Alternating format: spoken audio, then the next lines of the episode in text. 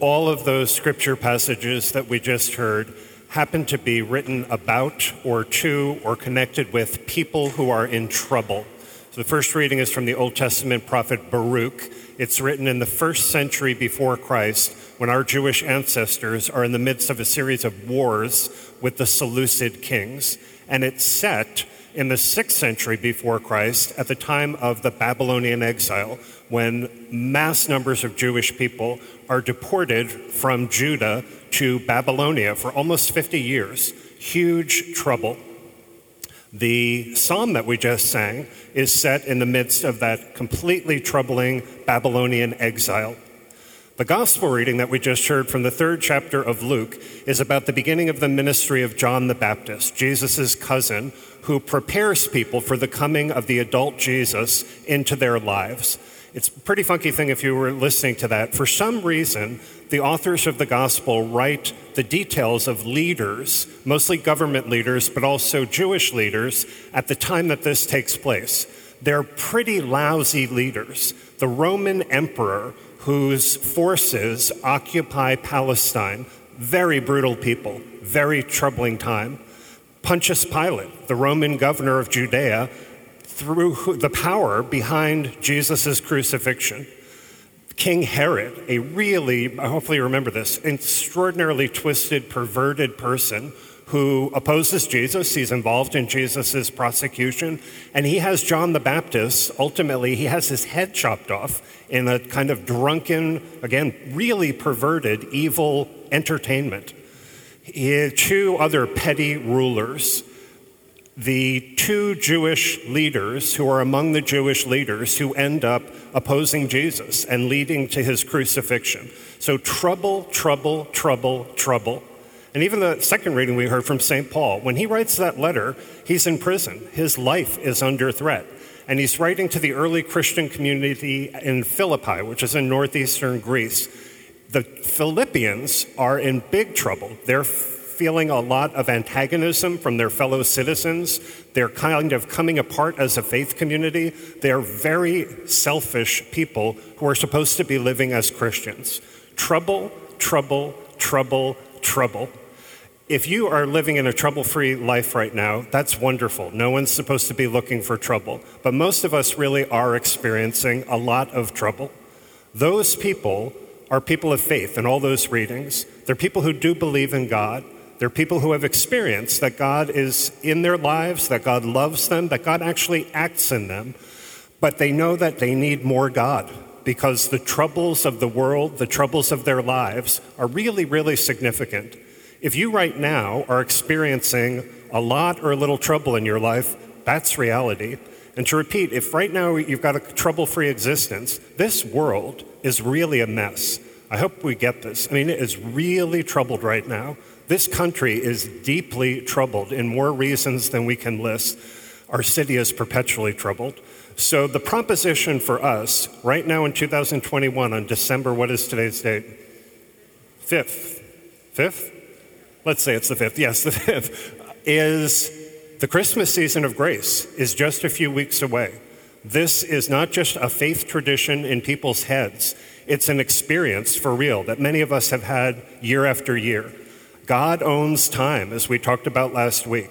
You can depend absolutely that beginning on the 25th of December, for a couple of weeks, God is once again going to offer this troubled world the real grace through which his son somehow wants to be reborn in us and reborn in this world. Very mysterious, absolutely unpredictable in terms of the details, but completely dependable. A season of grace for the rebirth of Jesus in this troubled world is soon to begin. Advent is the spiritual preparation for the coming of that grace. I'm really happy that so many of you have been living the first week of Advent, and now we're going to begin the second. So there's a really easy, experience has shown, spiritual exercise that can come from those readings. Many of you have done this in the past. I, if it's new to you, it's great because it's really, really graspable. It's based on Isaiah 40, which is repeated by Baruch in that first reading, and it's exactly what John the Baptist tells people who are preparing for the coming of the adult Jesus into their lives. Just take this straight and do it.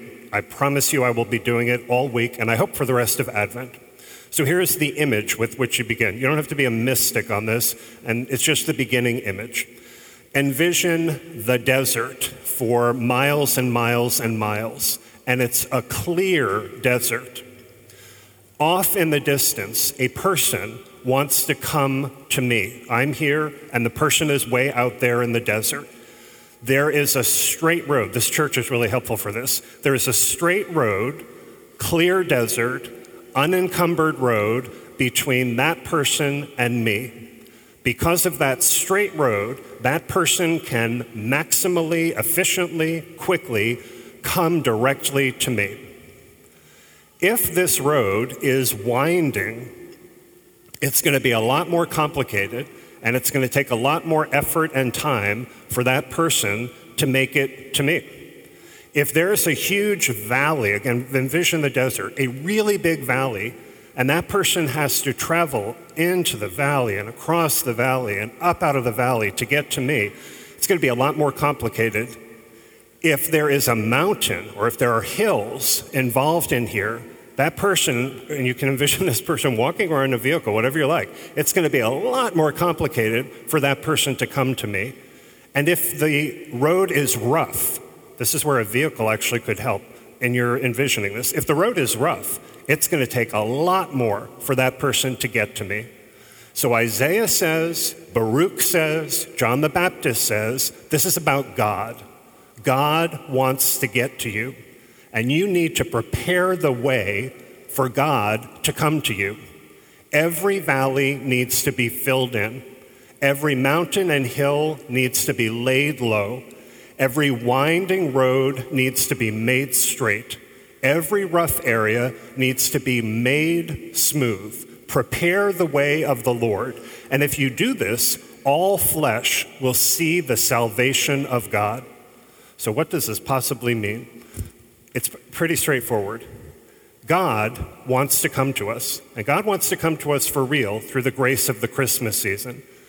God never forces himself on anybody. We're entirely free to be open to God's grace or to be very close to God's grace.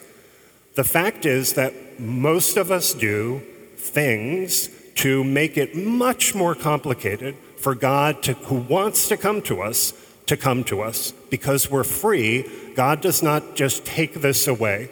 So I know a lot of us have been doing this in the first week of Lent, hopefully uh, Lent of Advent. Hopefully there was a lot less carousing and drunkenness and focus on anxiety during the past week. A lot of us have recognized in the ways that I sin, in the ways that I waste my time, in the relationships that I choose that really are bad, I block God's coming to me. All of us are supposed to be in communion with God all the time. All of us can be in communion with God and all of us choose to live in ways that make it much more winding and mountains and hills and valleys. You get this, yes? So, hopefully, in the past week, we've started during Advent to try to reform our lives to make straight the path for God. Here's what I ask you to add to it this week. Again, many of you have done this in the past. I certainly have. This is just such a useful spiritual exercise. Honestly, this week, consider the ways that you, I mean you, Mary Ellen, that you are a valley, a mountain and hill, a winding road, a rough road for God to come into the lives of the people around you. In theory, all of us are supposed to be loving one another. We're supposed to be instruments that consciously assist in God's coming into other people's lives. All of us can live that way, and most of us don't, to one extent or another. Some of you, when you try this exercise, I think you're going to come up with nothing because I think some of you are really holy people. But I'm not nearly as holy as I should be. The fact is that I, in my misbehavior, in my bad example, in my sinfulness, in my nastiness, in my annoyance, I make people's lives much more spiritually complicated than they need to be. The truth is that I choose to live in ways that really make the way for God to come into other people's lives much more winding and hills and mountains and valleys and rough. And I should not do this. An Advent exercise this beginning this week is to try to be honest about this. You know, if I ask the people closest to me in life separately to write a list of these are the ways that Father Paul is an impediment in your life for God to get to you, they have a list. And the lists are pretty similar. At some point in maturity, I should know that list. I should be honest about that list. And that can be 12 years old. Sometimes people are 82 and they don't know this list. We're all meant to know the list. So, this is what I invite you to do. This week, make a list. Don't show it to anyone but God. Put it in the hidden area of your phone, put it somewhere that your mother can't find it. Start the list. Begin with the people closest to you your spouse, your parents, your children, your coworkers, people who are with you in school. Start the list. This person, this is the way that I block God's getting maximally into this person's life. Be very specific on this list. Do not show this to anyone. Be very specific. And then add to the list what you can do to change. And ideally, do it. Prepare the way of the Lord. That's living Advent. God bless you. That is living Advent. You are unlikely to reform your entire life in this first week of Advent. This is the beginning of the list. Build this list, if you can be honest, throughout Advent. If you create this list, you will have potentially an astonishing gift list for people in your life for Christmas. If you make the choice to address this, this could be more valuable in the life of the people around you than any material gift you give people for Christmas. If you build this list and you bring this list to confession before Christmas, boy, that is preparing the way for the Lord. If you build this list honestly, you will have a potential Christmas list for Jesus. We're all supposed to give him gifts when he renews himself in us. This could be the most valuable list. And if you can just, I think you can get this. If I can get it, you can get it. If you make this list, the ways that you are a valley, a mountain, an unnecessarily winding road, a rough road, in other people's lives for God's getting directly to them, you will have the best Christmas list for yourself. Thank you for listening. To learn more and to get involved, go to stpatrickparish.com.